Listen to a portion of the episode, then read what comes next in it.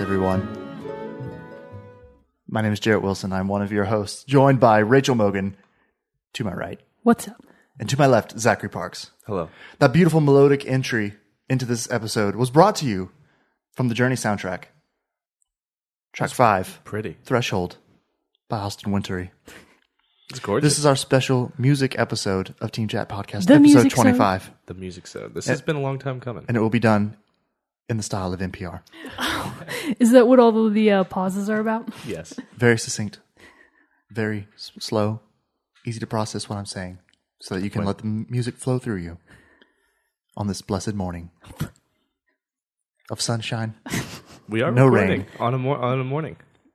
And it's going to be an excellent episode. It is. We've been talking about doing this one for a while. We have, and we are very excited about the NPR shit. I'm tired of that already. I was about to say, I can never tell when they're actually done talking. So I was like, is he done? I'm done. Is he done? I'm done. Are you done?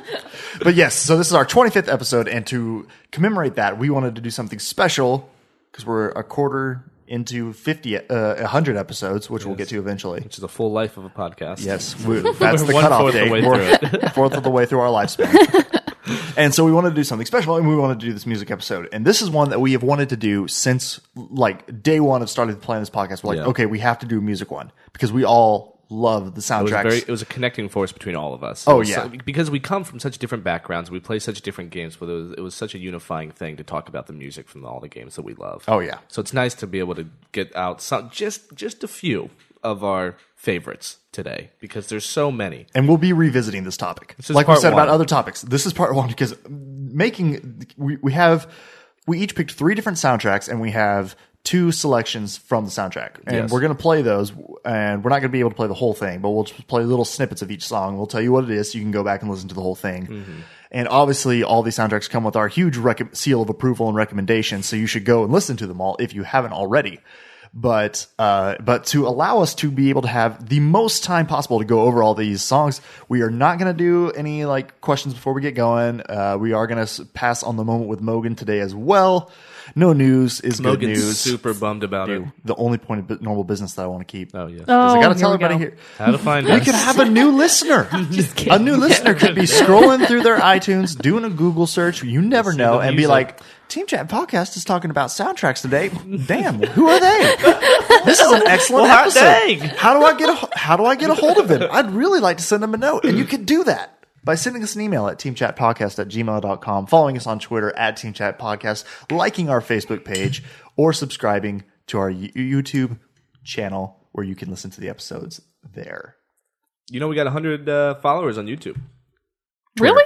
Twitter. Oh, okay. Wrong social media. I was about to say, damn, our YouTube blew up. Twitter. So that means we have made it as a podcast. We are wholly successful, and we'll do it full time now. We will. Yeah. It's 100 listeners. I mean, that's the threshold. That's it. We just had to get that small sliver of social media confidence, and now we're ready to take over the world. But no, so yeah, let's go ahead and jump into this so we can get through. And maybe even have time to do a couple honorable mentions if we follow this, if we finish this up in enough time, which will be fun because I have so many. I do. So many. Before we even started, Jarrett had to shave my list down, and I was like, "No, my tracks." Yeah, Morgan came in with her whiteboard of she set down this binder. So here's my list for this. I got up at 8 a.m. voluntarily just to listen to soundtracks until we started. That's workahood. I know.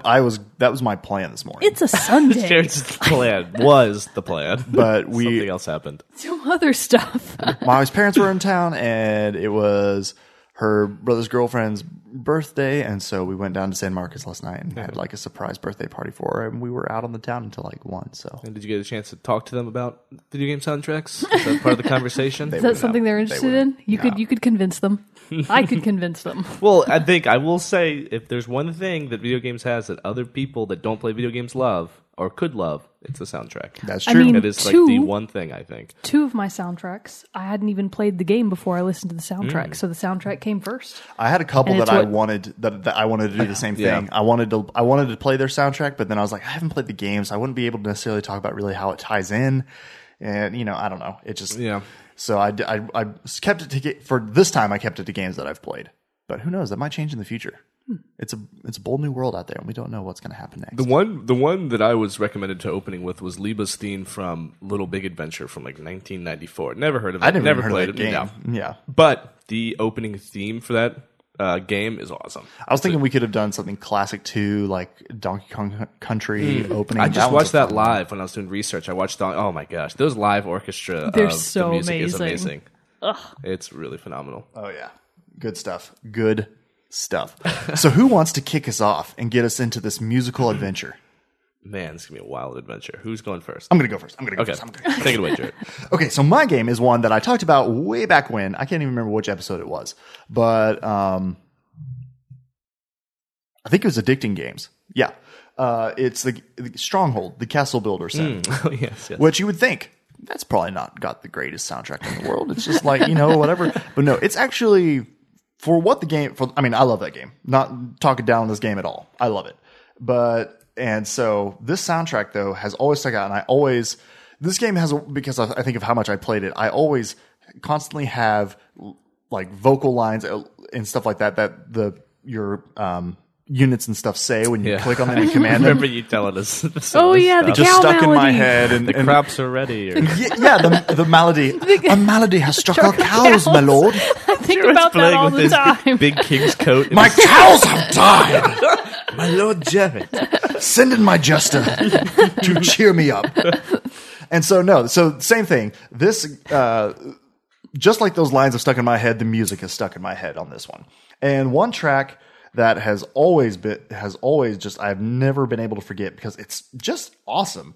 It's one called Two Mandolins, and the soundtrack was composed by Robert Euvino, and it's one of those. It's like you can tell it's not necessarily made by a full orchestra like several other soundtracks have, but it very much has the feel of that. And this grandeur, it has a great medieval feel to it, and just really.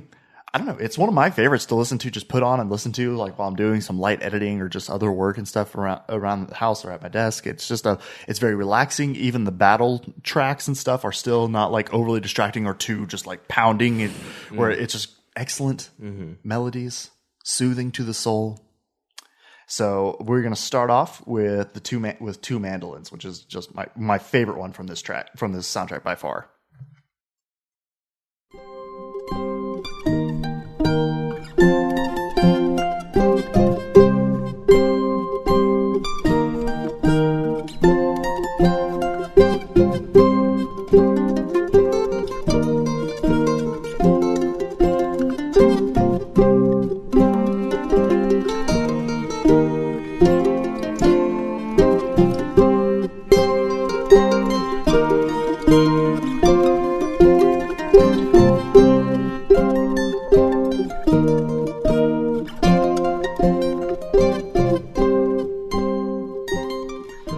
So yeah, that's a really. I can see why you really like that, and I actually see a theme going to develop here, especially with my last two. Oh yeah, really? Yeah. I feel like we all have a certain appreciation, for kind of this, for what we like. Yeah, and that's. I really like that. Yeah, because for me that one, like obviously it's just this. It's two mandolins. I mean, you hear there's a little bit of supporting music in the background, like some like slow string to like just kind of give it some depth to it and everything in the background. But mostly it's just these two mandolins that you hear just playing, and it's just it's a simple melody. But man, that melody has stuck in my head. And I mean, I feel years. Like it better sets the tone because if it were two mandolins plus a full orchestra, I don't think it would really match. No, because you are mainly while you hear this music, you're kind of building and building. Yeah, you don't tinkering. Want something that's over the top and like oppressive. Because no, you're focusing on how do I best build my defenses? What units should I be building? And just that music and stuff like that tied in with the vocal cues and all that stuff that you hear. Yeah. I don't know. It just really gave it this folksy medieval feel to the whole game. A very authentic feel to the game. Felt as though I was walking through the market on a sunny morning. Yes, it was very buying my bread and vegetables. Yep, yep. Making your stews and such. But then the other track that I did want to play from this is also, it's called Dark Time. No. Yes, Dark Time. And it's what plays when you are actually under attack. So even then, you're not...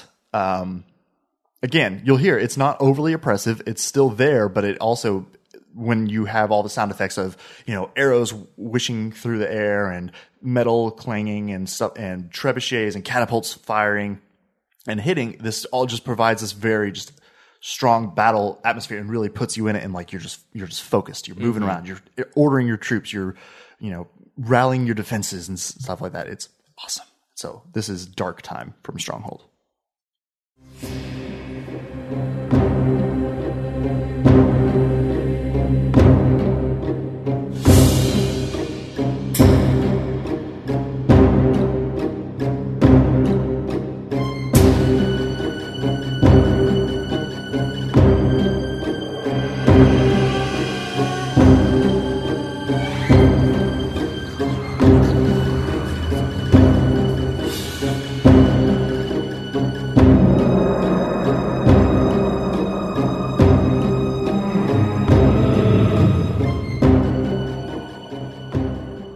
Wow, that's not what I was expecting. Well, yeah, that the production value and the amount of instruments and vocals in that is very impressive to me for a game from what that came out 2001. Not that I guess that should have much to do with it. No, but still, you really get a realization of how much time and effort goes into even a game like Stronghold, a castle building sim. Yeah, I mean that's a pretty impressive. Well, and no, to your point, in the early 2000s and stuff like that, like I don't think. I mean, yes, there were obviously like.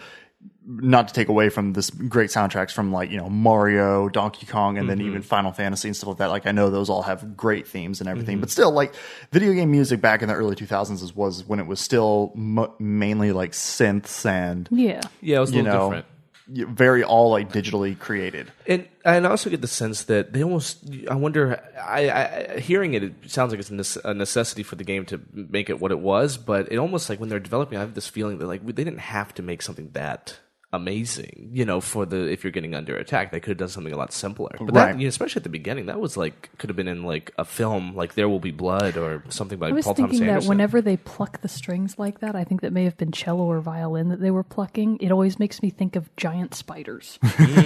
Like that's the first thing I think of. I was like, oh God, is this Lord of the Rings? No spiders. Are we in that forest with the spiders? Jesus. But no, it's just like I kind of skipped around a little bit in there, but like yeah, the beginning of it is very much just like a preparation. Like it's coming, the attack is coming because in the game they always are like, you know, the scouts have spotted the rats' troops or something like that, and just like and then they all fill in at like this one corner of the screen, and then so it's like oh crap, gotta finish, they're coming, you know, gotta get everything set, and then right when it's time for the attack they're like the rats' troops are attacking, and then they send and then the bigger it really kicks in and everything like that, and so it really. I don't know. It just set a great atmosphere. I still love listening to it today. There's a great violin screech at the very beginning. It looks like someone's holding on a very high, quick note, which I really like. And then, with the vocals laid under and everything. There are a couple different tracks on here, too, that I'll just mention. Stained Glass is just like it has a very much feel of a Gregorian chant. And The Maiden has a very nice, just vocal melody throughout. No words, just just like a chant. One late woman is just chanting, kind of singing this melodic tune, and it's very peaceful, subdued. So it's not overbearing to the game, but soothing and peaceful, and that's why it's my number 3. Okay. Yeah. Yeah. Castle Crashers. Yeah. No. Stronghold. All right, so who's next? All right, we can go with mine. All right. You want to go mine? All right, so like I said, my list has been quite chopped down from what originally. Now I'm sore about it. Now, child. But I had so much trouble figuring out what I was even going to put on the list. One of them was obviously very, very easy. It was not difficult to pick Journey as what will be my number 1. But I guess we can start with an oldie but goodie. So one of my favorite, it's not even really an article. It's just this quick little thing that I found on Kotaku, and the title was, hey, in case you needed a reminder, the soundtrack from Wind Waker is really good. And I was like, that's so exactly what I was thinking. I think about that every day. That's exactly correct. That's right.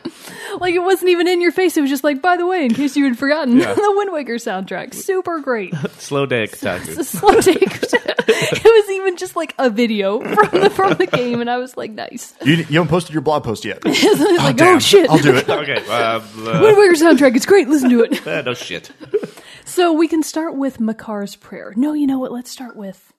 You know what? Here let's start go. With. Let's start with Dragon Roost Island. Let's just start from 0-0. Let's play. Let's just play the whole thing. Just play the whole thing. Okay. So why is this one stick out? This is going to be Dragon Roost Island. So in really the overall soundtrack from Wind Waker really sticks out in my mind from all the other Legend of Zelda games, I think largely because of the setting. So because you're on this great sea, you're on the ocean, I feel like the overall tone is very different and distinctive from the other games. So Dragon Roost Island, like, is one of the more standout tracks from, obviously, Dragon Roost Island. And I feel like it contains just this overall, not tropical, just kind of this otherworldly kind. I don't even know how to describe it. You know, let's just listen to it. Okay, because I would chime in. But I haven't listened to this. Yeah, I've actually Mogan's inspired me to listen to the Wind Waker soundtrack, and I listen to it often. It's good, isn't it? It's really fantastic. In case you needed a reminder, this is it. It's great. So let's listen to Dragon Roost and see what you have to say.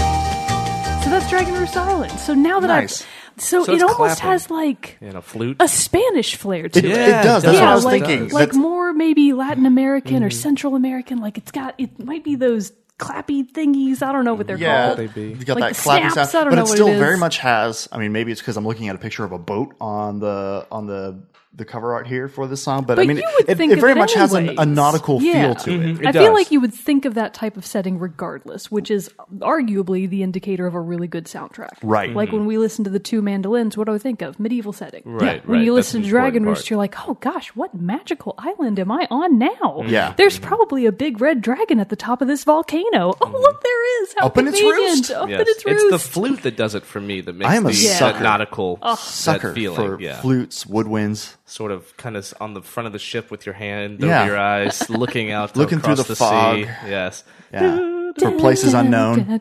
Exactly. And that's what Wind Waker is all about. Real sense of excitement, but mystery. Yeah, exploration. Exactly. Yeah. So beautiful. That's one of the tracks from them. And by the way, the composer, there are actually like 4 different composers for the Wind Waker soundtrack, but the only one I know by name is Koji Kondo. And he does a lot of the Legend of Zelda music. Oh, God. What are the it's also got in the description here Kenta Nagata, Hajime Wakai, and Toru Minagishi. That was good. God, those are all great names. Yeah, those are all really good names. All probably very good composers of other things that I'm not familiar with. And then the other track we can go to is Makar's Prayer. So Makar is arguably the most pleasant and helpful little companion you get throughout the game. He's only with you for a short time, but he's adorable. He's a little forest tree sprite creature called a Korok, and this is his prayer. Of course, the Koroks. The Koroks, Jarrett. Duh.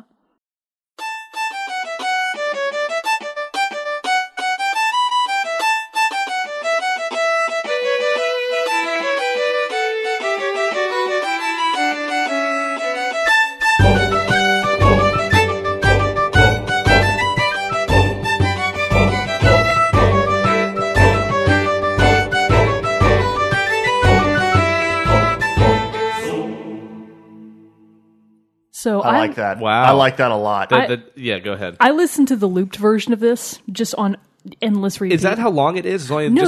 So Makar's actual prayer is in fact just that long. Okay. So he's literally playing his sage song because as it turns out later in the game, spoiler alert, Makar is actually the reincarnation of one of the sages who guard the temple of, I forget if it's actually Wind or Earth, but so he guards the temple, and to basically imbue the Master Sword with the power of his sageness, I guess, that's the song he plays. So the whole idea is that him and the other sage medley, through music, through the magic of music, they're imbuing the Master Sword with this power to repel evil. So that's his prayer that he plays when he's actually trying to reawaken part of the Triforce, basically. Me and Jarrett both had similar actions when the vocals came into the background. Like, that was very unexpected. Yeah, no, I did not think it would work that well. It got, this one was interesting because, again, it keeps that nautical, but it also, but it still also had almost had I got a sense of like, it almost reminded me of the Braveheart soundtrack a little bit. So like a little bit of a Scottish Highland sound to it, you know? Those two fiddles going, and then it, like a little like a beat coming in the end, like a momentum. It's amazing. It's a good point to make about Zelda, that Zelda incorporates music in the game world just as tasks to do as well as the soundtrack. You know, music obviously is not just something they kind of wrap around the game. It's inside the game, which was very important. Was making a joke the other day, and they were like, you know, of all of the classes that you can be within games, they were like, think about it. Link is a bard. Yeah, that's his class. Totally. Yeah, he's bard class. He could be warrior, but no, he's a bard. Musician. He's a terrific musician. He really is. Think of all the instruments he plays. I know. He just gets out there. I know. And I mean, through Wind Waker itself, your entire role as Link is you're the conductor. You're the composer. You have your Wind Waker that you use to conduct other people in their music. So like, it's the whole crux of the game, right? So therefore, the music has to be very important. It's astounding. They play it at they play a lot of the tracks from Wind Waker at Symphony of the Goddesses, which is coming to us in June 23rd. We should go. We totally should go. It's actually like $20 a ticket. Yeah. We should go. Front row. So I'm just like, it's the best game. Zelda, Morgan has her Zelda. My Triforce earrings. Yeah, they're pretty fantastic. Right, nice. They're pretty cool. In honor of Wind Waker, arguably the best of the series. Controversial opinion. All right. So. It always has been a controversial. Well, the soundtrack like that makes me want to play it. I know, right? Who could even play the other games? They're all trash compared to this one. And it's your number three. It's number three. What is this, Madland? Fighting words. Shots fired. All right, but we can move on. So that's number three. Okay, so Zach, you guys are looking at me. You always look so unprepared. I am, because I'm always unprepared. You're always deer in the headlights. Unprepared. But we are going to now take a departure from those that aesthetic of music that we've just been listening to. This is a very different style. Yeah, I'm excited about this. Yeah, so when I was thinking about my number three, I knew it was going to either be between these three, and the two that did not get picked, but I can have as honorable mentions, were Crazy Taxi and Sonic Adventure, both for Dreamcast. This third game that I did pick is also for Dreamcast as well.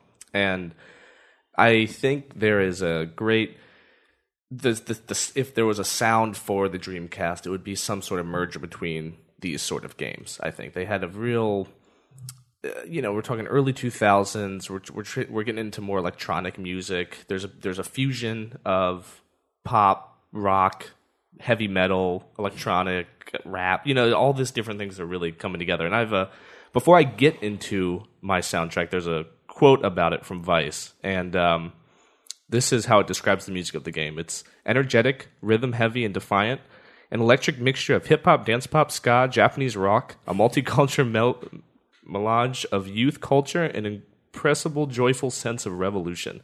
Every moment thrums to its soundtrack, which is, on the default settings, emphasized almost more than the in-game sounds, positioning it as a central consideration of play. A lot of words there. Yeah. A lot of words. Big description for a game that I loved playing, and it's Jet Set Radio. Nice. Jet Set Radio is such a phenomenally cool game where you rollerblade around these kind of cel-shaded levels, and you spray paint stuff, you do tricks. It's like a merge between Tony Hawk and... you're just a run-of-the-mill hooligan. You are, but you got these... It's very kind of... You're in Tokyo, and you got these cool headphones on. It has that early 2000s Japanese culture that's really... Yeah, funky and exciting and bright. At least aesthetically, because of its cel-shaded nature, much like Wind Waker, it's held up pretty well. If you go back and look at it, it's clearly dated, but you're like, because it's so graphic. It doesn't turn you off. Graphic and pop art. It's like, oh, this is great. Representation or impression than like realistic. Yeah. And so you're right. And I was watching footage of it. It looks great. It looks like it'd still be a lot of fun to play, which I haven't played in a while. I'm pretty sure that I heard that it's getting remastered or something. It's got a I wouldn't call it a cult following because there's enough people. It's more than a cult, but there's a big following for it. If somebody wants to fact check me on that, I'm like, yeah. But the songs that I'm picking, the two, the composer is Hideki Naganuma. If I'm saying, I hope I'm saying that correctly. But let's start with one. This song is kind of the quintessential, for me at least, Jet Set Radio song. Okay, and it's called "Humming the Bass Line."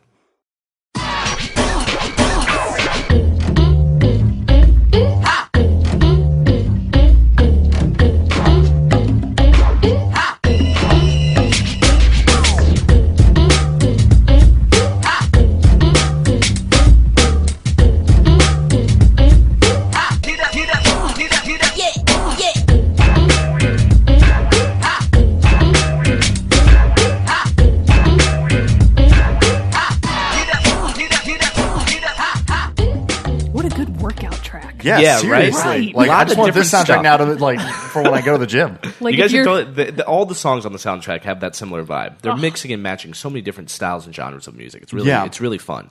Yeah, when it started, I said it sounded like it was Beastie Boys kind of stuff. Yeah. It sounds like Beastie. It sounds like it's got the ska drums. It's got some DJ scratching in there. And whenever I hear this music, I just see I can see the characters just rollerblading around these these cities through pedestrians and like doing tricks. It's super mellow and it's a lot of fun. I really love the entire soundtrack. But that for whatever reason is the one that makes me think of the game more than the other ones. You know what I mean? Yeah. It's I don't know if it was. I mean, it's a great introduction. I haven't heard any of the rest of the soundtrack, but that like gives me a really good idea of what I'm in for. And you mentioned that it's like Splatoon. It actually does. So like listening to that, it reminds me of Splatoon. And I was while we were listening to it, I was like, they also go around cityscapes and paint stuff. It's the same game. It's the same game.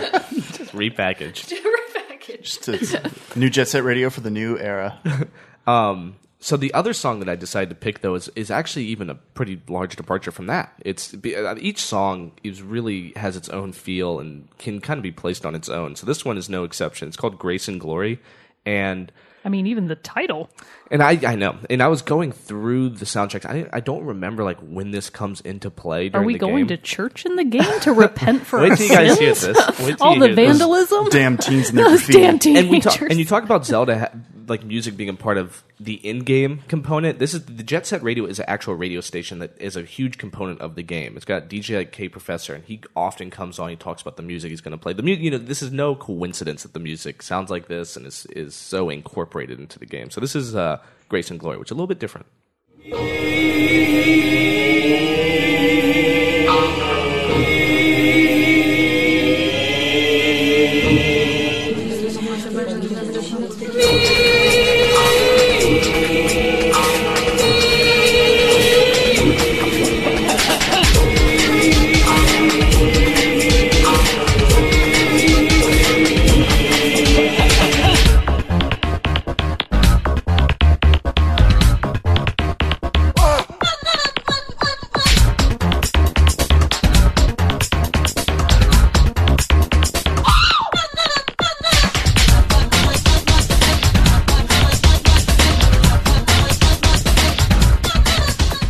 Awesome. Oh, it's a little different. I'm gonna have to give this one a listen. Like when the percussion kicks in there, it's like, now we're cooking with gas. It's still that Jet was Set nice, radio, right? But the intro to it with the vocals and everything, it sounds definitely like nothing out like what the really first song sounded kind of sinister. It did. It did. And I wonder where in the game. There's a couple times where you go into the sewers for the game, and I can almost imagine. You know what's funny? I was thinking sewers. Yeah, it's kind of like a sewery vibe. People are gonna be like, she wasn't thinking sewers. I swear I was.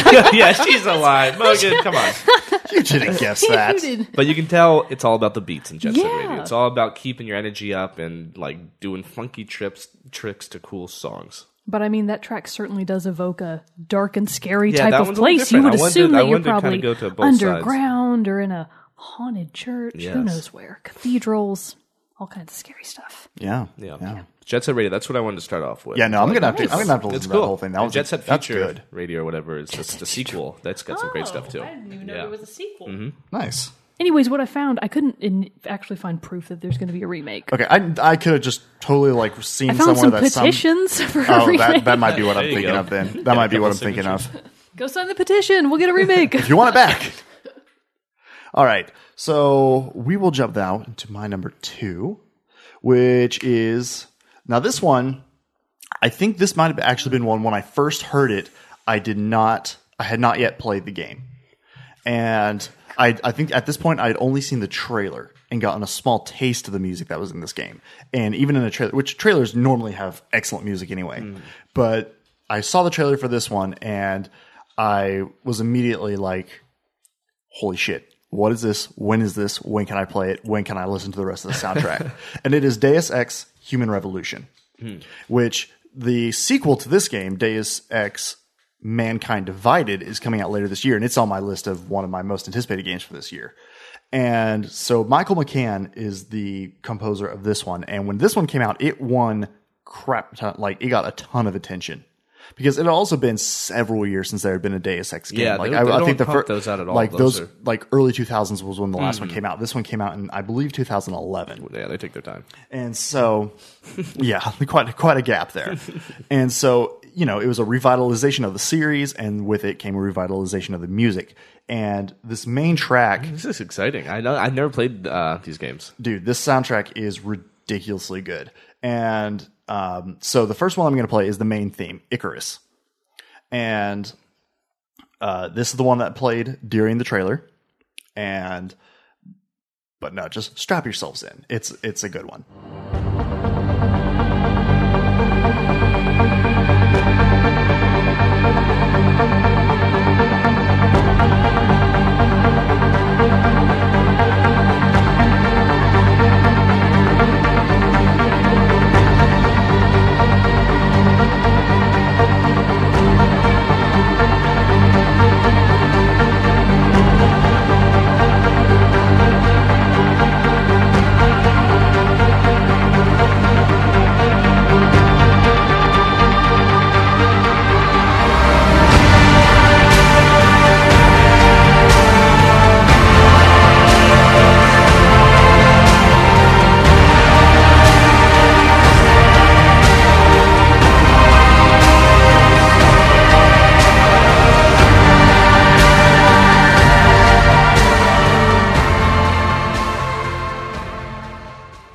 So anyway, played a little bit more of that one, but because it just the whole thing just built, and yes, it has this huge epic feel to it with a strong. I like I said earlier, a sucker for anything with like flutes or woodwinds. I'm also a sucker for anything that's got like a strong vocal backing the track. You know, not necessarily words, but just like the chants. You know, holding the notes and stuff like that. And this soundtrack is very much in that way, but. You know, no, listening to it here, even I got goosebumps again. Like remembering watching the trailer. This is one that when I listen to it, it very much invokes memories of playing the game for me. It's not one necessarily that I can sit and just listen to while doing other things because it distracts me too much from what, you know, because of it reminds me and just like it does have that epic driving feel to it. If you haven't played this Deus Ex, it has it's a conspiracy kind of thing. You slowly start, you know, it gives you that sense of like a thriller. And I see like a neon city and fire. That's exactly how it is. It's like everything is a very neon yellow color, not neon yellow color. Ooh, Advent Rising. That is a good one. Oh, wow. Is that kind of what it reminds you of? No, I used to own the Advent Rising soundtrack. And I was trying to remember, because like this reminded me of it. And I was like, oh, I used to own that. So it's not the same game, but it's the same series. And like you can definitely tell they kept the core of what the music was from at least the second game. So it's still very distinctive. Yeah. And like if you had listened to any of the older soundtracks and heard this, you'd be like, oh man, that's Deus Ex. Yeah. There's no way it can't be anything else. Yeah. But just revamped and repumped up. And man, that one's always... like gets me going. That one is actually on my workout playlist. Even though you know what I mean. You're like, headed to the mission, whatever the mission is. Exactly, you know what it is, but it's going to be big, dangerous. Yeah, it's dangerous. And, it's bad. And so no, I listened to this. I listened to the soundtrack a ton before the game came out, and then I still listen to it a whole lot even now. And I have played the game. I love that game, and that's another reason why I'm very excited for this new one because it was one of the first things they announced when they said, "Hey, we got a new Deus Ex game coming out," and guess what? Michael McCann is back for the soundtrack. I was like, sold. That's all I needed to know. There you go. Nice. And so then this other track, I just wanted to play this one just to give like another taste of kind of the stuff. This is one where you're in Hong Kong at one point of the game and you go to this club called The Hive. And this is just the music that's in the background of it.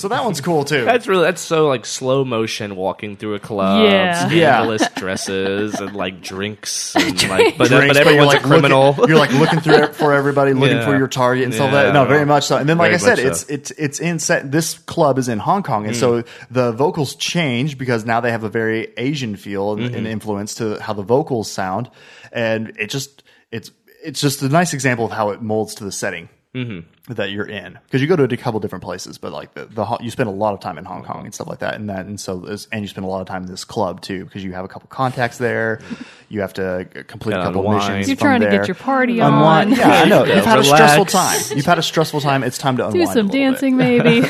Yeah. So no, Deus Ex, cool. Excellent soundtrack. Michael McCann, give it a listen. So Zach, or no. What if we reversed it? Yeah. It doesn't matter at all. Okay, we'll reverse it. I don't care. Whoever. You already said Zach. We ruined it. You guys can fight about it. But then we just heard my voice not too long ago. Let's go with Mogan. Let's keep it up. You know, let's keep it fair. We'll keep it in. Yeah. So, oh, God, what are we talking about? No, I'm not prepared. I failed as a host and I went the wrong way. I failed to merit for Jarrett. So, Child of Light. Probably, hopefully, people remember me talking about it a while ago. Yes. It was a game that I bought because it was on sale. Because I really had no intention of actually purchasing the game, because before I played the game, I just listened to the soundtrack, just relentlessly. I mean, this is the kind of music that I listen to at work all the time. I could be cooking, doing anything, any excuse, any absence of other sounds. I'll be like, what should I listen to? Child of Light? Great, put it on. It's just... every track in the soundtrack is solid gold. Now, some of them are a little bit more fitting for different types of scenarios. So, for example, the first theme that we're going to go with, I really just wanted... it's not even my favorite one, but I wanted to bring it up because it mentions... it. I just want to make sure that I don't pull it up. It really sets the tone for the overall game. So we'll start with Aurora's theme.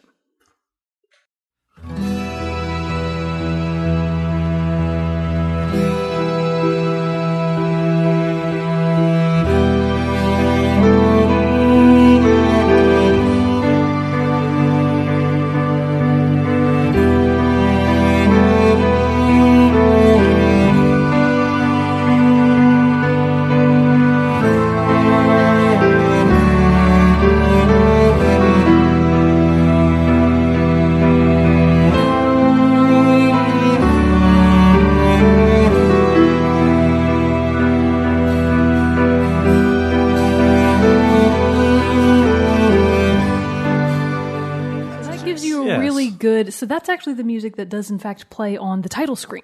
Mm. So, when you first boot up the game and it's the title screen, that's the mood for it. Yeah. Mm-hmm. So it's also the main character's theme. So the main character, Aurora, that is her overall theme. And it feel like it really gives such a good insight into what the game's tone is really going to be. There's some other fantastic standout tracks, but overall, the game is this childlike storybook.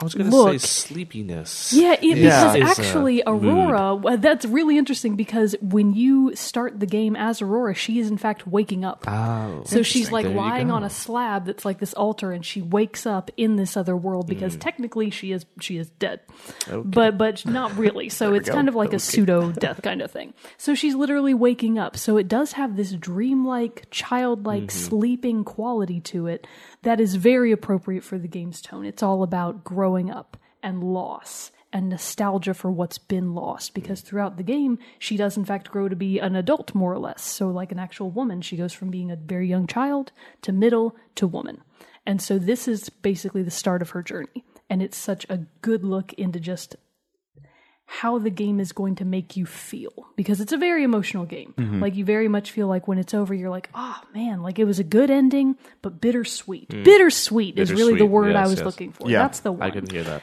It actually reminds me a whole lot of the soundtrack for Valiant Hearts. Oh, really? Yeah. We haven't even gotten to that soundtrack yet. No, it's not on my list. Okay. It's a really good one though, because it has that same feel, like nice. Like we talked about when I was in a couple episodes ago. The shovel incident. Gotta watch out for the shovels. It's a very kind of melancholy game too, and so it has that very strong feel, like the very slow slow strings, and but instead of, in this case, you know, it's like a violin or cello. In Child of Light, in Valiant Hearts, it's a piano that's played very melodically. Actually, the majority of the tracks from Child of Light are very heavy on piano, flute, and strings. Oh, so it's actually probably very similar to Valiant Hearts. So the next one that we're going to play is a huge departure from that. So it's actually Jupiter's Lightning. Mm. I've heard a couple of people call it a different thing. I guess maybe it might be due to the translation, because it's been translated into a bajillion different languages, so that might be part of why. But Jupiter's Lightning is actually one of the battle themes. This is, I want to preface this, this isn't even a boss theme. This is a regular battle theme that I think you run into on the plains section of the game. So let's play this and see your eyes bulge out of your brains.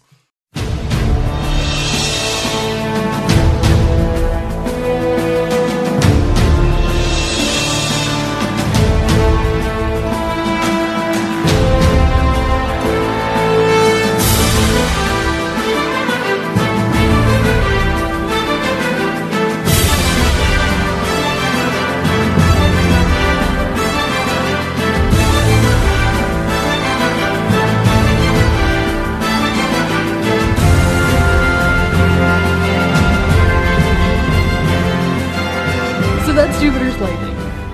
That's awesome. How different is that from Aurora's theme? Because it's the Aurora's theme is so melodic and like you said, melancholy. And this one is so epic. There's very much sense of a triumph in it. So it's interesting that when you're fighting people, usually you get a sense of maybe danger in the music. Right. This is more like keep you're going to. Yeah, this is like you're going to win. This reminded me of like an Olympic. Do we have time for just one other counterpoint? Yeah. Okay, so to juxtapose that against one of the more desperate sounding themes, let's go to, yes, Metal Gleamed in the Twilight. Let's just listen to a little bit of this one.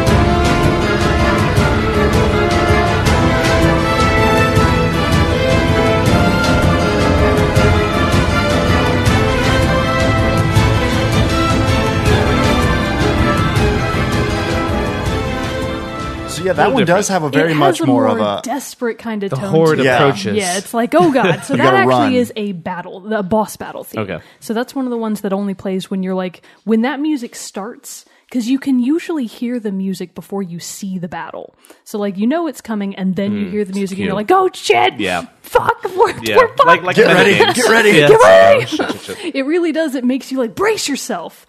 And so it's just such a different style of music from what the overall game is. The battle themes are extremely like heart pounding. Mm-hmm. Like if you're imagining me playing games, I'm leaning back against my futon, and then this music starts, and I'm immediately leaning forward. I'm like, oh shit, fuck. Gotta pay attention now. I can't just be here. Oh, Jesus. So this is actually all composed by Beatrice Martin, and she does have a stage name, which is in French, and I'm not even going to try to say it for fear of embarrassing myself. So she is a Canadian composer from Quebec. So that's where the French stage name comes from. And she actually played the vast majority of the actual parts, so all the piano and violin, I think that's all her. Wow. She's extremely talented. Yeah, it's crazy. And then the battle themes that have all of that overlaying orchestral pieces, they actually did commission a full orchestra to do those. Unbelievable. And it's just I would pay so many dollars to see this in person. Listening? I know. I can probably only see it in Canada. Damn Canada. Damn Canadians. You guys, I remember both were listening to this soundtrack at one point. You got me involved, and I started listening to it as well. This is one that I haven't played the game for. Me neither. You don't even have to play the game. It's a wonderful soundtrack. It's like the music on its own stands by itself. Yeah. So Jupiter's Lightning is the theme that plays for small fry battles, not even big stuff, and you still get that super deep feeling of, oh man, shit's happening. Mm-hmm. Yeah. I got to get my act together. And the title, Jupiter's Lightning. Like, come on. That sounds epic in and of itself. That's a hit single. You know it's going to be great. It's going to hit the number one charts on Billboard. Jupiter's Lightning. Very nice. So, Zach, what is your number two? So, I have talked about this game a lot more in depth in our first episode when we did our favorite games of all time. And I mentioned the composer, our main man, Jeremy Soule. Oh, yeah. Who we love dearly because he has done so many great soundtracks throughout his career. This comes from the first Elder Scrolls game that I played. Not the first game, but the first one that I played. And that was Oblivion. And I know I've talked about before in depth. But the soundtrack is... In talking about soundtracks and coming to this episode, I had the realization that... Not the realization, but just the confirmation of how important music... Oh my God! Sorry. Yeah, let's just start. Something else was already playing, and I was turning it back up. Sorry. How important music is for shaping the way I experience a game and then remember a game. I often compare Oblivion to Skyrim, and I've had many comparisons. I think Skyrim's a really wonderful game, but if I would put the soundtrack side by side, Oblivion has a magic little touch in the soundtrack that sucks me back in so much more than Skyrim. So quick question, were they both composed by Soule? I believe so, yes. Oh, okay. But very different atmosphere. Skyrim, nice. And I've said this before, but Skyrim is much more drum banging and kind of loud and very ferocious. And bombastic. You're going to kill dragons. Like, go. And you're like, all right. Which is great. I mean, the tone is what the game needed, but I'm much more a fan, think like you guys, of... sitting in a forest, under a tree, reading a book. Yeah. Playing my flute. Oh, now we sound lame. No, there's a magic of just exploration that Oblivion had. And this first song is, I'm pretty sure it's right when you come out the gates. And that's a memorable moment that I've always wanted to talk about. I didn't talk about it in our last episode. Opportunity missed. I know. I thought I should not talk about Oblivion so many times. But you come out the gates and... It was, for me, the first time I'd played an open-world game of this, just magnitude. It was massive. Yeah. And to come out and to hear this music, it's not really a go-forth kind of song. It's more of a... Come hither? It's more of like... like, this is the place you're at? This is where you are. This is... There's magic around every sort of corner. And so this is called Through the Valleys.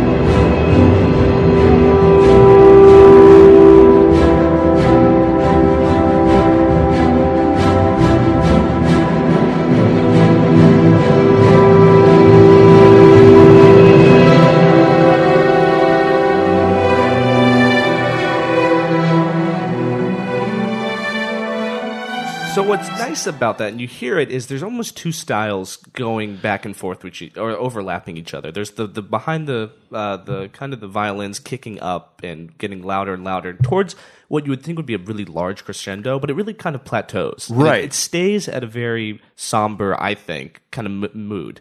And the flute really helps that too, because it's kind of playing over that, and it keeps it from exploding, I think. It kind of keeps it in that same realm of just lightness, and that's one of the I love that about it. Yeah, no, it definitely, that's kind of how what I was thinking too, because it starts off and then you start getting it, you get that sense that it's building and it's getting out, excitement. And you expect it to just like become this huge epic score, but it stays still. Exactly, and there's a stillness in Oblivion. It's good that, like that exists throughout the whole game. But yeah, that's like that to me is really the world opening up. It's like a flower opening, and you have this whole wide world to explore. So there is, I guess, a sense of exploration in that, but it's more of a tone that exists within the land, I think.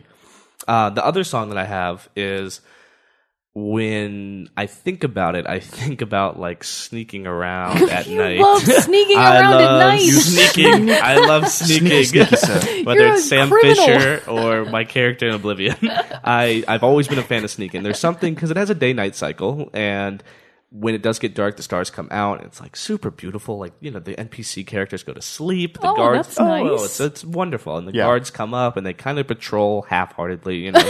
They're tired too. They go take naps. All this whole thing. And For me, and you don't really I don't think you have to sleep in Oblivion. You might to like regain health. I want to say you don't have to. So you can pretty much just do whatever you want, like forever. I'd be nice to not have to sleep. Nah, I'm a wood elf. And this song is called All's Well. And this is my coming back to why I like Oblivion over Skyrim, or just what I like to do in these games, I suppose. It really is the walking around, not fighting, not on a quest, more doing whatever I kind of want to, and just watching the world go around. My favorite thing to do in games, nothing. I just like to see the game kind of evolve around me, or it's just a great moment between battles, if you will. But this is called All's Well, and so this is a real feeling that everything's fine. It's all good.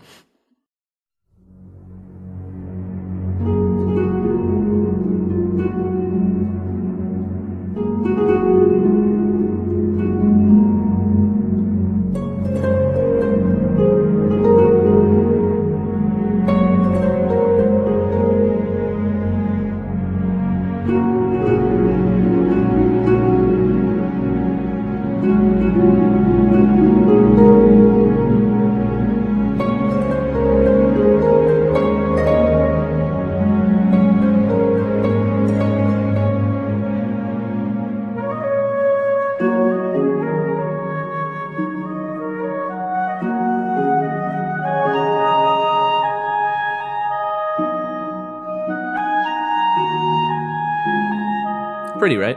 That is beautiful. This is the one you were talking about with when I was talking about Stronghold. That I was like, we're gonna have a little bit of overlap here. I get that, because the same thing. It you know, I know Oblivion and what's the world? I'm not as familiar with those. Tamriel. Yeah. Yes, you know, I know it's more of a kind of a fantasy medieval setting and stuff like that, but still, it very much puts that crossover there, puts that feel into it. Especially again, this one had the light harps going and everything, which sounded very nice, very soothing. And there's so many great options from the Oblivion soundtrack that are epic and then are sort of battle oriented, but the ones that, like I said, that remind me of the game are the songs like that, or the melodies like that. And I see myself for some reason climbing a ladder into a guard's tower and stealing a key in order to get into the guard's sanctuary and steal something. I don't know. Thievery is always a big part of it. I just like a little bit of harp with my thieving. I do. It's almost like you're doing something good. Yeah. You know, it's like a thievery for the betterment of the wood elves. Justifiable thievery. I'm Robin Hood. And it's nighttime and the torches are lit and people are sleeping. Yeah. And you can go in and steal people's, you can pickpocket while they're sleeping. You just murder them while they're sleeping. You can, but you know what happens when you murder somebody while they're sleeping, an innocent person? What? You get a message the next time you go to sleep. Yeah, you have a dream, a nightmare. Ooh, and you wake up and there's a note and it says you are coming to the Dark Brotherhood. And that's how you get into the Dark Brotherhood. It's just not killing. It's like the Assassin's Guild. How'd they know? Evil. I know. That's cool. It's a it's a really great moment because you wake up and it's you feel a hand upon your face. You know, you're oh my god, oh god, and you realize what's his hand doing there? I would have freaked out. I would have been I know. So yes, though I had to do those two from Jeremy Soule from Oblivion because they're really really wonderful little pieces. Okay, so moving on to our number ones, I had to do this soundtrack. And it's The Last of Us because I know I've talked about. I see the poster over your head there. Yeah, that I got with my when I bought the soundtrack on vinyl because that's how much I love it. Wow, hardcore! It's good. And this is one. This one is a good soundtrack in and of itself, but I think this one is also interesting. The relationship with this soundtrack, and it was composed, and I'm probably gonna butcher his name, and I apologize, but it's Gustavo Santiella. He's Argentinian. He's actually won Academy Awards and stuff for his soundtracks because he's done the soundtracks for gonna forget now Babel and 21 Grams. And stuff. And so he works with Inarritu. Yeah, he works with Inarritu a lot. Oh wow! And so he did the soundtrack for The Last of Us, and the relationship of the music to this game is interesting in that I think they can both be enjoyed separately. But put them together, you have to put them together to get the full effect. To understand what's happened and to understand the feeling and the emotion behind the music. Because the soundtrack is very subtle. It doesn't have... There are some, which I'll play one, very, passionate songs in this and that are more bold. But for the most part, they are just very like subtle cues. Very few instruments in it. So that's what I mean when it's layered with the game is when it really has its punch, because it's this solitary feeling, you know, you feel the alone, like Joel and Ellie are feeling in the game and things like this. And you feel the desperation and the loss that they feel through these like subtle cues in the music. And so the first one I'm going to play is not my favorite one from this. I'm going to start with one that is more of one that's supposed to take place during an action scene. And it's called Smugglers. And again, it's we'll listen to it before I go into it, but it's one of the more subtle, but it's even in one of the action parts of the game.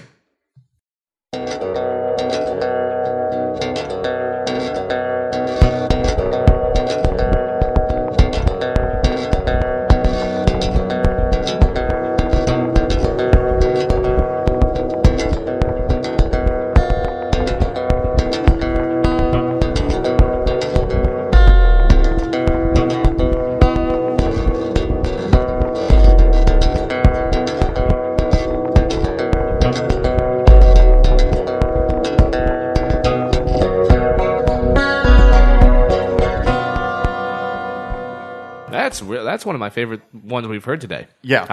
How dare you? Are you spitting in my face? No, that's good. I like that a lot. Yeah. That's got a really interesting tone. It's because like one of you said when we were listening to it, it's got a Western sound to it. Yeah. But it also has like a very like I like how it's that metallic twang everything has to twang. It. Yeah, yeah. You know, it feels like there's I don't know. I don't know if I'm gonna stumble over my words trying to describe it more than that. But just like how it's got that sound to it. But even then, it's similar into the intro to the first song you played from Oblivion, where you feel like it's going to escalate into this big thing, but it stays muted. Being an action track, it is very subtle. It is, but you do get the sense of like traveling, movement. And this one, if I remember correctly, when this plays, Ellie is kidnapped by she runs away from Joel. And Joel goes and chases after her, and then they get like ambushed by some of the like bad guys and stuff. God. And so like Joel's trying to rescue her and everything, and at the same time trying to fight off these guys who are chasing them and all that. And so it's a tense moment, but you get that feel, and they're even on horseback, I believe. That's where the Western tie kind of comes into there. And so that's just an example. And like some of the songs on here aren't really all that long. The majority of the songs are under 2 minutes long, but they all are a very simple theme to it like that. Though it was very multi-layered too. I mean, I heard a fair amount of instruments in there. So what's interesting, you know, the clicking part, that's kind of like just that percussion thing that's kind of under the whole thing. That actually reminds me of the clickers. That's what I was going to say. Yeah. I feel like that was very evocative reference of like the environment at large. So that's nice. That's a good one. It's great. Now this last one, this is my favorite one from the whole soundtrack, and coincidentally, it's called The Last of Us. But because this is the one. So if you'll remember from couple episodes back when I talked about the ending of The Last of Us. Oh, yes. And everything, which if you want to go back and listen to this, I don't necessarily have the time to go back into it again here. But so you've gone through this huge emotional climax to this game. You're sitting there taking all in what has just happened and understanding fully the sacrifice that Ellie has gone through, understanding the sacrifice that Joel has gone through and the decisions that led up to the end, you know. And at the end of it, you know, Ellie makes Joel promise that he did everything and she's done everything that she could to help stop this. And Joel says, you know, yes, I swear. And then Ellie says, okay. And then it cuts to black and this song starts.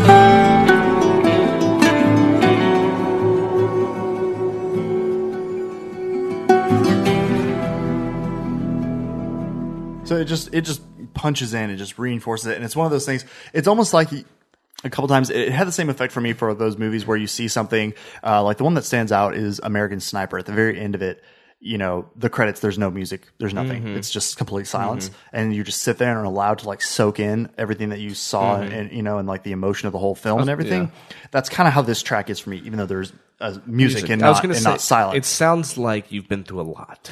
Yeah. With that song. I feel like it really conveys kind of the warped ending because it sounds, you get the feeling from the music that, well, we won, but did we? Yeah. It's very ambiguous. Yeah. It's not, it's what really happened. I mean, I would really say that parts of it sound very sinister. Mm-hmm. Like, well, technically me and Ellie are cool, but sorry, everybody else. Everybody else is doomed. Well, and that is kind of that whole sound is the main motive of the soundtrack. And so you hear that reoccur several times. Nice. But just you hear footsteps in there, too. Did y'all hear those footsteps? Yeah. And so it's just very much just like it just hits home, and it just hits home so strong. And it's one of the strongest, you know, I'll listen to music and I'll get goosebumps and things like that, but and everything from it, especially like if it just hits that right epic, you know, that just chord in my mind of everything, and then it is, you know, send chills and stuff like that. But this one, it's the whole package of the game and what it gives, and so it's one similar to Deus Ex, how I listen to it and it reminds me of the game and it reminds me of what I felt in the game, and that's why it really, I think that's more why it really stands out, because it's not anywhere on the epic scale of some of the other ones like Deus Ex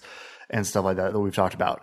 But still, it packs just a lot of emotion. It packs emotion, and I think that's why I like it so much.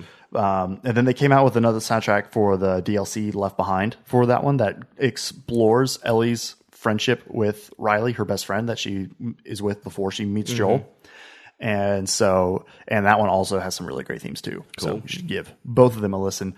But that is why it is my number one. Nice. I dig it. Those are very, very good. So, Mogan, what is your number one? Well, I already said it before. It's Journey. That's right. That's right. If you were listening carefully. You didn't even have to listen carefully. It was stated very clearly. So the Journey soundtrack is arguably one of the ones that I probably revisit with the most frequency. So Journey is the kind of soundtrack where... So Jupiter's Lightning from Child of Light. We were joking while it was playing that that's the kind of music I listen to when I'm trying to get shit done so that it plays. And I'm like, oh God, I gotta do crap.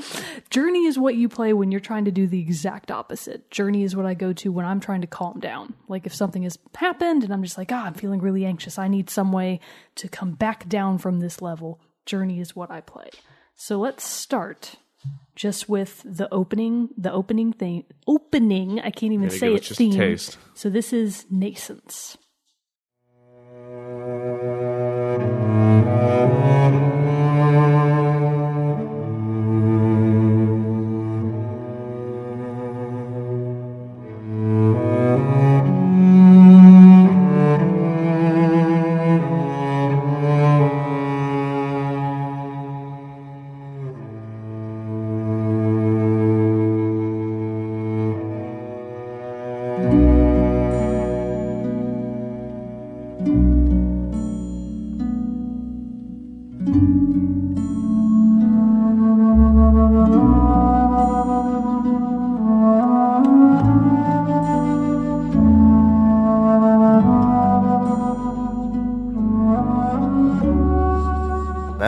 So that's a pretty good intro. Peaceful. It is. So that's just to give you a slight...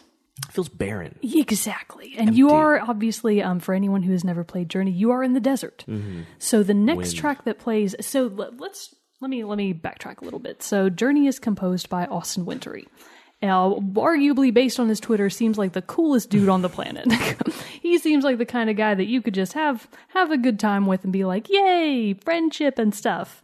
So the Journey soundtrack is actually meant to be, on a standalone basis, the album that I listen to is pretty separated from the game. Because the game, when you're playing it, the soundtrack was very intentionally built to be highly reactive. So what you do in-game triggers the music that plays. So there are some tracks that are on the album that, depending on whether or not you did the right thing in the game, you might never even have heard them. So there are definitely ones that play... throughout, but they're very, very subtle. Usually the music only kicks in when something is actually happening. Like if you're just walking around the desert, that's not what's playing. So on its own, the album is an extremely strong standalone because it was made to be a separate thing from the actual game. So there's even a Journey Live I've heard about that. So they actually talk about the struggle of making Journey Live happen at all, because how do you present a game with gameplay on screen where what you do triggers what happens? Mm-hmm. So they basically had to get a special type of game that didn't even have music attached to it. Sony gave them one with like, no music, here you go. Mm-hmm. And that's how they were able to play it live and kind of coordinate it to happen where specific tracks are meant to be played by the orchestra in real time, which is crazy. Okay. That's crazy wild thing to try to do. Yeah. So the next one that we would, I hope the whole thing is relatively short. Let's go to The Call. So this is technically the very first track that plays in-game during the opening cutscene, more or less.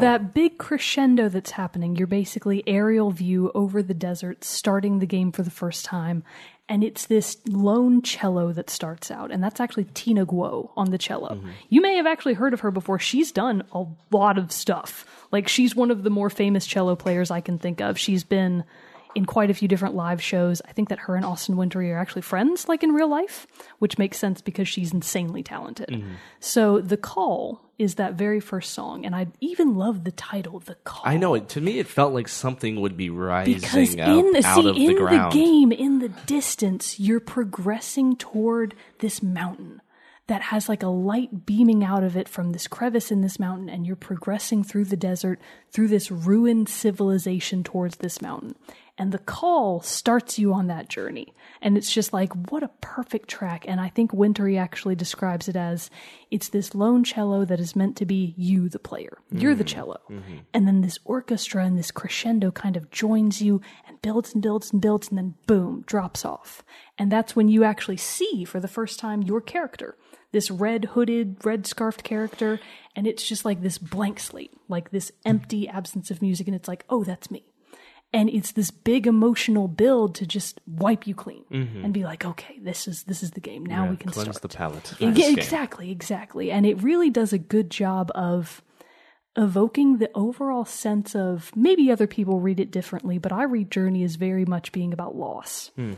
And it's just like, not necessarily loss in a bad way, just kind of loss and mystery and rediscovery of a lost civilization, which is what Journey is. You're progressing through through the ruins of a civilization that is no more, and you have no idea how old they are or what happened to, well, you get some ideas later in the game, but I don't want to spoil it. So you get this sense that something really bad happened here, but you don't know what. So it's just this very sad look into the past, and you're going, God, what happened? Yeah. And the soundtrack does a fantastic It just does it so well. This is one that I've been really wanting to play for a long time because... Yeah, I know. I haven't played it either. It just came on sale. Like, and this feels really shitty of me to say, but that it was on sale and that's when I bought it. But it was. And that's why I bought Child of Light. Yeah, so no shame. And so I'm very interested to get into this. And again, like the soundtrack, I love the feel of it, and I love the mood that it inspires. So I know just from those little tidbits, I'm probably going to love this game. Yeah, I heard it's very much like no direction. You don't get a lot of direction. Their whole goal was to make you cry. Well, but like as just a gameplay component, you really don't have... You have a little bit of direction. Yeah, like you know sort of where you're going, but you really drive the action. Okay. Like, so you basically make your own decisions to an extent. I've heard so many. I mean, it's a short game, so there's not that much that you can go into, but you get the feeling that you have all the control. Mm. Yeah. Nice. I love it. Nice. Journey. It's amazing. Very good. So, Zach, bring us home all right. with your number one. My number one comes from a franchise that is near and dear to me that I've talked about many times on this podcast, but never specifically this game. And I would like to chime in. This is my co-number one. This is Mogan. Yeah, I think Mogan might have inspired. You might have even triggered this because this is a game I played a long time ago when it first came out, and I think a lot of other people overlooked it. It was during a time, and this is from the Halo franchise, and this is during a time when Halo was humongous, the games were long, epic, and progressing towards this kind of crescendo that ended the whole franchise. And this game, which is ODST, sprung up as... You didn't know if it was a whole game, if it was some sort of side game that Bungie was releasing. Was it an expansion pack? Well, it's Halo 3 ODST. It's Halo 3, yeah, ODST. So, but it takes place during Halo 2. It has the Halo 3 engine, but it takes place during what happened in New Mombasa at the beginning/middle of Halo 2. And you had it kind of left you with a weird feeling in your mouth because you're like, I don't know if this is something that Bungie's kind of spitting out or how much time do they put in this, yada, yada, yada. Yeah. But now in retrospect, I think I'm not alone in this, it's gained a really great following. And like a lot of people are like, wow, this is actually one of the more atmospheric and really, really fascinating looks at the Halo universe. And the music in this game encompasses what I think is criminally overlooked in the Halo franchise, and that is a tone of melancholy, hopelessness, loss that exists in Halo, but I don't think that's what it's really known for. And I think that's what I've always really liked Halo for, and Master Chief specifically. And I remember we got an argument, not an argument, but with on Facebook with Dylan, Brandon. I always get all the guys confused. Brandon and we were talking about Samus versus Master Chief, and one of my arguments with why I like Master Chief so much is he's not the most dynamic of characters, but what he represents is like biblical. He really is this last hope for humanity. Yeah, and there's so many religious undertones that seep through the franchise, and what ODST does that I think Halo in general, like I said, seeps in is this sense of loss and hopelessness and backs against the wall. And Halo Reach did this very well too, but you get the sense that you're not going to win. You really, the odds are against you. And ODST is seeped in this nighttime, rain-heavy New Mombasa, and it's a destroyed city. The ship has gone into slip space and half destroyed it, and the Covenant are coming in to clean everything up. So it's drenched in enemies, and you are not Master Chief in ODST. You are a regular soldier, and you do not jump as high. You cannot throw grenades as far. You take less damage. You know, all these things. Yeah. You really feel it too, and the music is this film noir, jazzy mixture. Gold. Yeah, it's real good, beautiful, solid. Having never played the game, everything you just said is already what I was thinking. Yeah, because it does such a good job. It does of putting you where you're meant to be in the game. It's fantastic. You just don't know where to go a lot of the time. Oh, the atmosphere is wonderful. The atmosphere is what makes the game, and I think it's what it's really remembered for, and the soundtrack specifically. And we can start with Neon Knight, and that is just when you're playing as the rookie, it's through the night. And you're looking up clues like a detective of what's happening. What happened to my fellow soldiers? Yeah.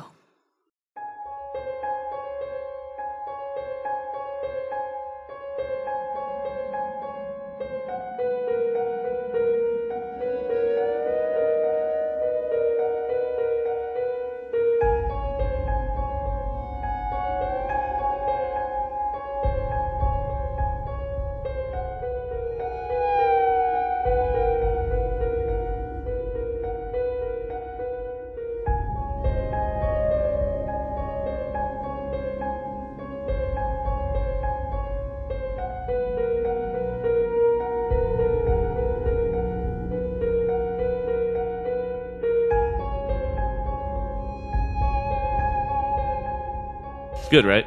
That's super good, because it's really such a huge difference from what the rest of the Halo soundtracks are. Yeah, it's done by Martin O'Donnell and Michael Salvatore. Mm-hmm. These are the two guys, or at least, especially Martin O'Donnell, who have been with Bungie for a long time when the Halo was around. Right. And the visualization is obviously these city streets, nighttime, crumbling buildings, but also dropships, like floating menacingly, like whales in the sky, and filled with Covenant, and they're ready to drop them off around the next corner. And it's not like you have plenty of battles, but they're never like a clash. They're never just head on. Like when you're chief, it's very much easy to run into like 10, 12 elites and some grunts and just go ape shit. Breakfast like, for chief. I know. Like that's like, yeah. But this is like, I'm gonna have to hide behind a mailbox and try to figure out how the best way to attack these guys. And it's so fun and it's so mysterious, dude. Yeah. And the other one is the opening. It's what is ODST as far as the soundtrack goes. It's the overture, and it's the first song on the soundtrack, and it's wonderful.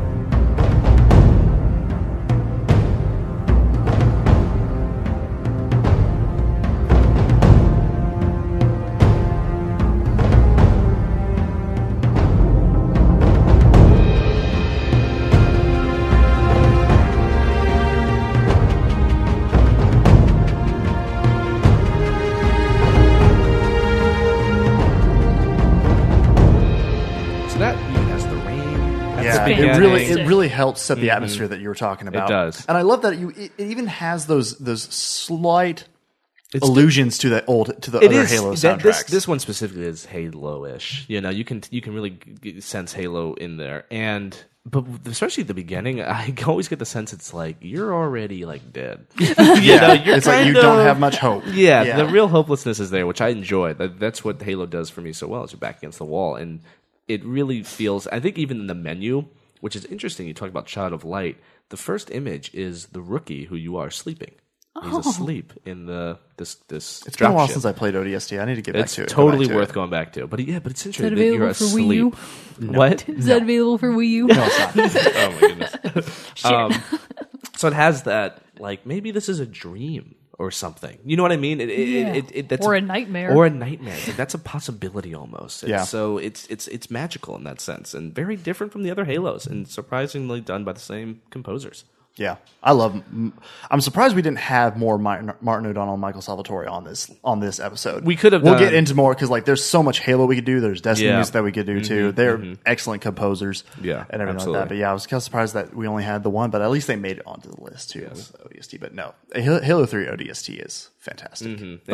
And if you haven't gone back and played it in a while, totally recommend it. I can't remember which track it is because I actually don't listen to the one that includes the track titles. But eventually, I think like at the halfway point, there's a track that includes like metal guitars, and I forget which one it is, but it's much more. I'm not gonna know the title. It's more up tempo and like a little bit more extreme. There's definitely those moments when you're fighting. They definitely have some cool up tempo moments. Nice. All right. Part 1 done. Part one done because like we could go on for. We've gotten into discussions like this just amongst ourselves, and they've gone on forever, and we just jump around. So I'm glad we were able to like really contain it to these because or else we could talk about this one all day. And so, but yeah, those are our first entries into our favorite soundtracks. So please let us know what your favorite soundtracks are. And this is what I desperately want. Yeah, no, I really want to know. Because like, if there's ones that we didn't talk about, I'm always on the hunt for new soundtracks. Yeah, me too. So like, hit us up. Let us know. Send us an email at teamchatpodcast@gmail.com. Follow us on Twitter and send us your suggestions there. Like us on Facebook and write us a note on there too.